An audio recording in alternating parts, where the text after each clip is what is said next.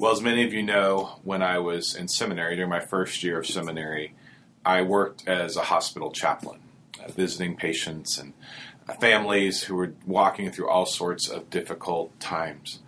And I have to admit, there were a number of teaching moments in that experience. Uh, there were a number of moments that I remember very clearly of the Lord showing me something. And I think that's so important in our own lives this idea of, uh, of being teachable and, and being lifelong learners. And I think in the text we're going to take a look at in just a moment, the Apostle Paul um, helps with that and gives us some, some really helpful insights. So I remember when I was in the hospital walking in one day to a patient's room whom, whom I had known. He had been there um, a couple of weeks and he had passed away. And in the room were his siblings and his mother. And he was probably in his 40s. And you could tell that they had hoped for a different story to be written. They had prayed that he would live, and yet he had died. And I walked into this room, and you could immediately sense the grief and the sorrow of having to say goodbye. And then I walk in as the chaplain, needing to offer words, needing to offer prayer. And so we gathered around the bed where this brother and son was lying with no more breath. And we gathered around that bed to pray. And I remember as we closed our eyes, right before I closed my eyes, I looked up on the wall. And there was an analog clock there with a second hand. And it caught my eye. And as we all got silent, you could literally hear the tick, tick, tick, tick, tick of the second hand. And in that moment, I, I, I had this realization that though life had ended for this man lying on the bed, life would continue for that family. And so, how do we pray in those moments? Those moments of sorrow, those moments of uncertainty. How do we deal with the suffering?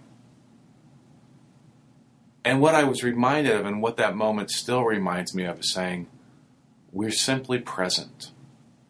We continue to speak words of hope, and we simply show up to be with those who are dealing with grief and sorrow.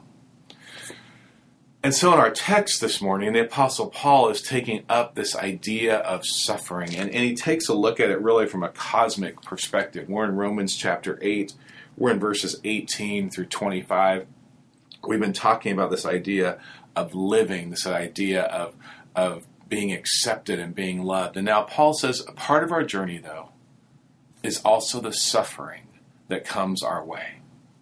And so let's read what he has to say. Paul says this I consider that our present sufferings, as Romans 8, verse 18, I consider that our present sufferings are not worth comparing with the glory that will be revealed in us.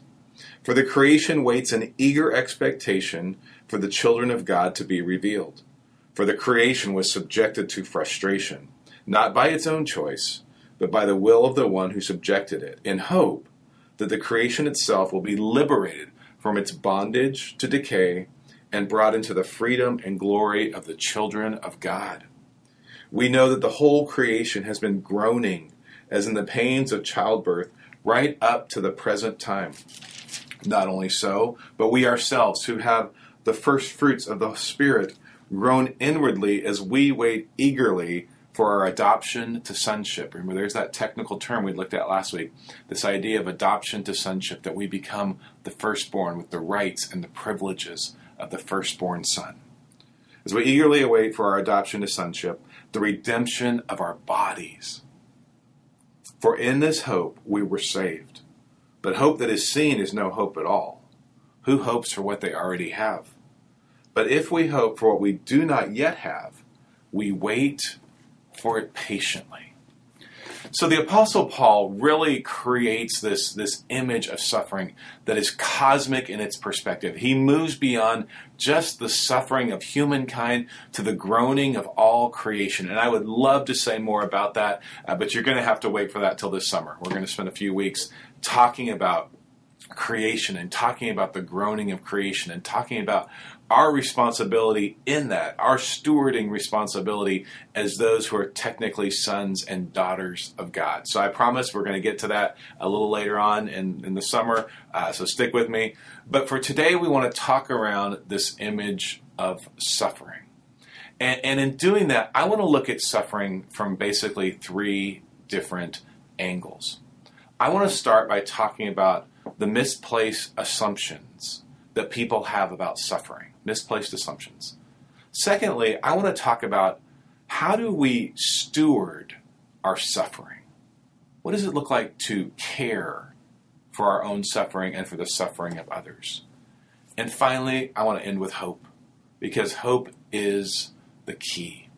Now, I want to say before I get started that, that some of the comments that will be in this sermon come out of a great article that was written by Tim Keller. You all know I'm a big fan of Tim Keller's. Um, you may know that he was diagnosed with pan- with pancreatic cancer about a year ago, and um, you know if you know the story of pancreatic cancer, it's not not a great diagnosis, but he appears to be doing fairly well in the midst of all of that.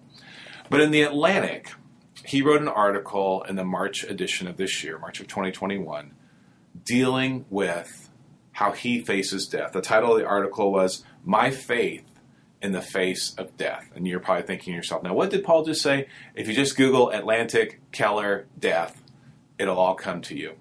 But he has some great insights. It's, it's a four or five page article, but I would highly encourage you to read that. Okay, so let's start with this idea that when it comes to suffering, many in our culture and many in our society, and I mean particularly here the Western world, have misplaced assumptions around the concept of suffering. I know when I go to Belize or I go to Malawi, their perspective on suffering is very different than ours and than those of us who live in the Western world. And that is because I think as as people who live in this live in our culture and our society, we want to push pain down. We want to be pain adverse. We want something to take away whatever it is, whatever pain, whatever suffering it is that we have. And so we want to push it down. That's part of the assumption, and the assumption is this: is we don't want to suffer. And, and what has happened in our culture and what has happened in our society, and if you've read uh, The Secular Age by uh, Charles Taylor, you may have read this, and most of you probably haven't read A Secular Age because it's 700 pages long. But what Taylor suggests, he says, in our Western world in the past 100 plus years or so, we have pushed God to the margins. There, we God used to always be at the center of the conversation, whether it was around suffering, whether it was around the goodness of life, whether it was around the, the, the cosmos, whatever. God was a part of that conversation. But in our culture today, we have simply assumed that God's not part of the equation because we have built up a much more humanistic approach to life. And so, what that does with the concept of suffering specifically is it means that when suffering happens, the claim is made well, how can a good God allow suffering. And so we have this misplaced assumption, and you all may know people, I know, I certainly know people, who when they have had to deal with pain, or they have had to deal with suffering, or they have had to deal with grief that they simply cannot understand, they walk away from their faith because they simply cannot comprehend that God would be a part of that story. Because they have this misplaced assumption that when we follow Jesus, there will be no suffering. But man, if you look at this from a biblical perspective, we know that that is simply not the case. You read, you read through the Old Testament, there is plenty of suffering. Two thirds of the Psalms that has been suggested, we know for sure at least half of the Psalms are Psalms of lament. People walking through the darkness. Look at the life of Jesus crucified, dead, buried. All for living an innocent life, for proclaiming that he was the King of kings and Lord of lords. And he suffered under Pontius Pilate. Look at the Apostle Paul tormented, persecuted, thrown in prison, and yet he kept the faith. He said, I continue to press on because he knew better. He did not have a misplaced assumption that life was not going to be difficult. He did not have a misplaced assumption about what suffering was all about. He knew that part of the path, part of the journey of following Jesus was that he would suffer. Jesus himself said that. If you follow me, you will have trouble. So we have to get beyond this misplaced assumption. The second thing, though, is we have to think through well, what then do we do? How do we steward our suffering? How do we kind of manage that? As you all uh, may be aware, uh, Shannon and I lost one of our dear friends, a member of our covenant group, um, last Thanksgiving, um, and it was it was really hard on our group, and really hard, especially hard on Steve, Kathy's husband because she was basically diagnosed with cancer in September and she died in November. And it was devastating. And we were just with Steve and some other friends uh, a couple weeks ago up in Spokane, and and and, and you know it, it, it just doesn't seem right, and it just doesn't seem possible that she's gone. But one of the things I learned from Kathy in those two months, in that two month journey, was she talked about the comfort of the Psalms. And, and, I tell people that, that the Psalms are really helpful when we're walking through suffering and we're dealing with pain and we're dealing with grief. But it's interesting listening to her voice as she shared about the comfort that the Psalms brought to her. Because in the Psalms, she heard people's story. She heard people who were crying out to God for help, crying out to God for comfort, crying out for God to be near. And she took on those words and made them her own. And she kept singing the song. And I think for us, one of the ways we steward our suffering, one of the ways we help others in their own suffering, is if they can't read the Psalms, we read them for them. We stand with them in that. And we keep singing those songs to us. I think about Psalm 42 and Psalm 43. It's interesting, Psalm 42 in verse 5 and in verse 11 and Psalm 43 and verse 5, they have the same refrain. And this is what it says It says, Why, my soul, are you downcast? Why so disturbed within me? Put your hope in God, for I will yet praise him, my Savior and my God. The psalmist is almost talking to his soul, or basically is talking to his soul, to his spirit, and saying, Why are you downcast? Because this is what happens to us. As we deal with suffering, as we deal with pain, as we deal with grief, we get downcast. Why are you downcast? Why so disturbed within me? And then he says, he transitions there. He says, Put your hope in God I will yet praise him. I will sing his song again. He's, ta- he's pulling himself out of the depths. He's singing to himself, saying, Don't be downcast. Don't be disturbed. Put your hope in God. And I think a part of what Kathy was teaching us was saying that in the Psalms we are able to keep singing, even when it doesn't make sense we keep putting our hope in God because God is the God who does promise to be close.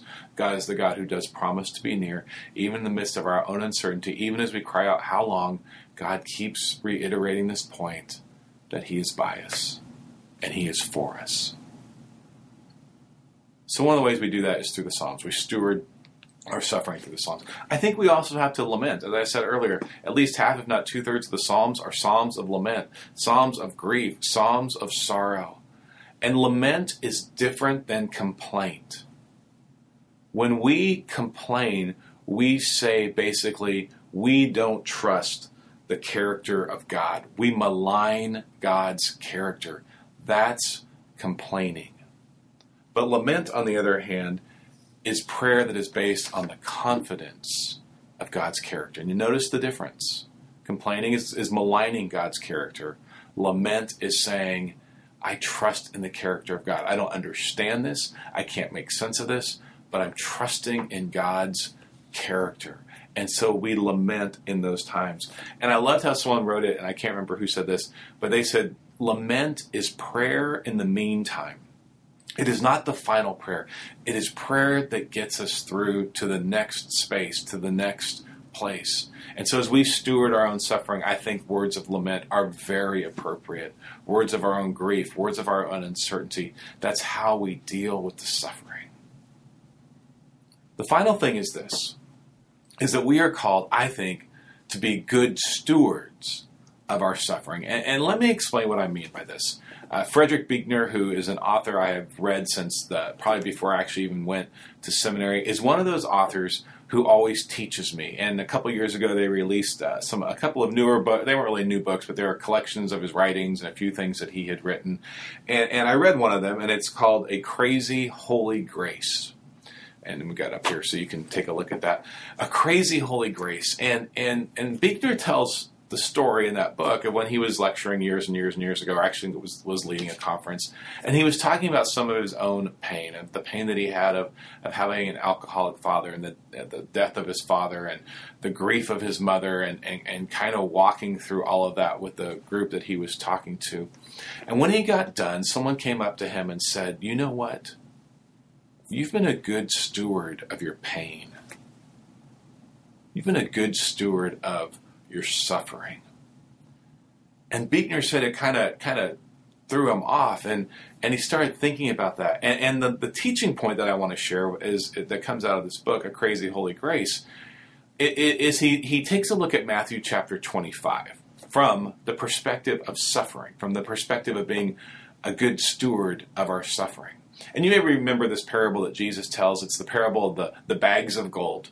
The, the master is going away the owner of the property is going away, and he gives one servant uh, five bags of gold. He gives the second servant two bags of gold, and he gives the third servant one bag of gold. And when the master returns, he comes back, and the servant who had the five bags of gold says, Look, I've made five more bags of gold. The servant who was given the two bags of gold says, Look, I've made two more bags of gold. But do you remember what happens to the third servant? The one who was given one bag of gold. What does he do with it? I know right now you're saying out loud, he buries it, right? He doesn't invest it. He doesn't do anything with it. He simply goes out, digs a hole in the ground, and buries it. And then he makes excuses and says, Well, Master, I know that you're a hard person. You reap and you, you, you sow and you do this and you gather, and, and, and it's incredible this what you have. And he says, So I was fearful. And I buried it. And Buechner takes this story. Remember, we as lifelong learners, we always have to be looking for these teachable moments. And it's a great teachable moment. He says, Is this what we do with our sorrow as well? Do we bury our grief? That instead of trying to work through it, instead of trying to process it, instead of trying to invest it, we bury it. We don't talk about it. We don't acknowledge it and we suffered we suffer inwardly and we live in fear. And Buechner says, perhaps we need to be better stewards of our own sorrow and sadness. I don't remember who said it, but it's so true. And it's this idea that God never wastes pain. God never wastes our tears. God never wastes those moments of suffering. Because as we know that Romans tells us in all things, God works for good. We may not fully understand it. But I love what Buechner says is saying, look, as we struggle with our own sorrow, perhaps we need to steward it better and not simply dig a hole and put it in there, but allow it to shape us and form us. Allow it to be invested and utilized in our own lives. Henri Nouwen has that great book called The Wounded Healer. And I think that's what Buechner is driving at. So, that second point let's be good stewards of our suffering. Final thing is this hope is the key. Paul ends with hope. He talks about the cosmic groaning. He talks about our own personal groaning, groaning, but he says, look, we've got to hope. Hope does not save us. Hope is just an attribute of our faith, but it is a hugely important attribute of our faith. We've got to hold on to hope. We've got to hold on to a better future. That's what the Apostle Paul keeps saying. He says, Look, this suffering that we're going through right now is nothing compared to the glory we will one day share. So we keep holding on. Last summer, we took a look at the book of Jeremiah. You might remember that. It was, I think we spent 12 weeks in the book of Jeremiah as we walked through the pandemic, as we walked through uncertainty. And man, isn't it good to be out on the other side of that? But in Jeremiah chapter 32, there's an interesting story that happens. Jeremiah is imprisoned. He's in the courtyard of the, the, the king, basically, of the, of the palace, and, and he's locked in. He's been taken away from his homeland. And all of a sudden, his uncle shows up. This is Jeremiah chapter 32, verse 8. We read this. Then, just as the Lord had said, so Jeremiah had already known this was going to happen, my cousin, actually his cousin, Hanamel, came to me in the courtyard of the guard and said, Buy my field at Anathoth in the territory of Benjamin, since it is your right to redeem it and possess it. Buy it for yourself. Now, I want you to think about this. Where is Jeremiah? In prison.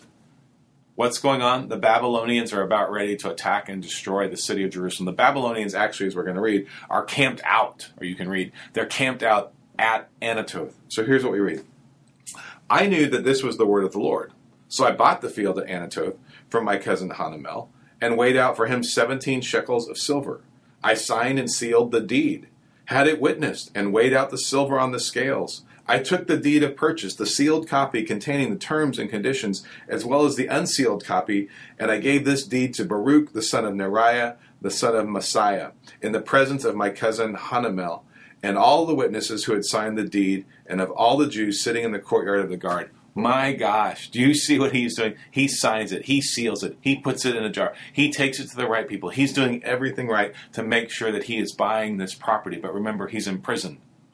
In their presence, I gave Baruch these instructions. This is what the Lord Almighty, the God of Israel, says Take these documents, with the sealed and unsealed copies of the deed of purchase, put them in a clay jar so they will last a long time. For this is what the Lord Almighty, the God of Israel, says Houses, fields, and vineyards will again be bought in this land. This is preposterous. I had an English teacher and I was in high school. His two favorite words were balderdash and preposterous. This is preposterous. Jeremiah is in prison. He's buying a field he'll never get to see. He's buying a field that is currently being occupied by, by, the Babylonians who are about ready to destroy the city of Jerusalem. And God says, I want you to invest in the future. What? God, you must be crazy. He's Jeremiah is weighing out money. He's buying a field, even though he's entitled to purchase it. He's this is absurd. But this is hope. This is the kind of hope that we need. It's a desperate act of hope because God has said the land will be rebought. You keep reading through Jeremiah 32, God says the people will, will come back. There is judgment, but the people of Israel will return. They will come back to Jerusalem. The property at Anathoth will be used. So buy the property because you have a good and certain future that is coming. It is a deliberate act of hope. So the Hebrew word for future is an interesting one. The Hebrew word for future involves two words that really don't necessarily make sense to us when you put them together. It is the word afterward and it is the word backwards. Afterwards and backwards.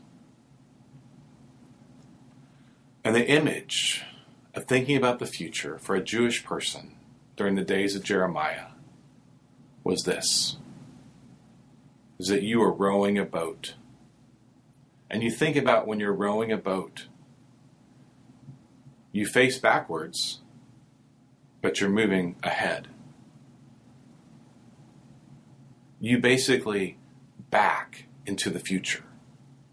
Now, perhaps rowing a boat's not a great image, but I've got a picture here of, of, of people rowing crew and perhaps you've rowed crew or you've watched other crew teams race. When I was at Princeton, it was always awesome to see uh, the people rowing crew. But if you know, if you row crew or you've watched it, you know know what is really important in rowing crew is not only rowing together and having the timing down, but it's the coxswain who sits at the front of the boat that you're looking at, and they see what's coming. You're rowing backwards into the future, but they see what lies ahead. And they tell you what you need to do. And when I think about our hope, I kind of like this image because sitting at the head of that ship, at the head of the boat, is Jesus. And we look to him because we don't know what we're going to face. We don't know what we're backing to into as we move forward. But we know with certainty that Jesus is there with us. That he is guiding us. He is our hope. He is our salvation. He is the one who shows us that even in suffering, there can be redemption. That's what the cross tells us. The cross is this image that says, Christ suffered for us, but in his suffering, he has redeemed us. Because you cannot look at the cross and say, God doesn't care. We might not be able to explain evil, we might not be able to explain suffering, but the cross tells us very clearly that God cares. So as we come to this table today, let us set aside our misplaced assumptions about suffering and grief. Let us steward our suffering well. And let us remember the hope that we find in Jesus, the one whom we meet today at this table. So I want to invite you now to pray with me, and then we will share in the Lord's Supper. God, thank you for this day. Thank you for the hope that we find, find in your Son, Jesus. Thank you that we're not alone. So, God, would you guide us? Would you lead us? Would you feed us at this table? We pray and ask in Jesus' name. Amen.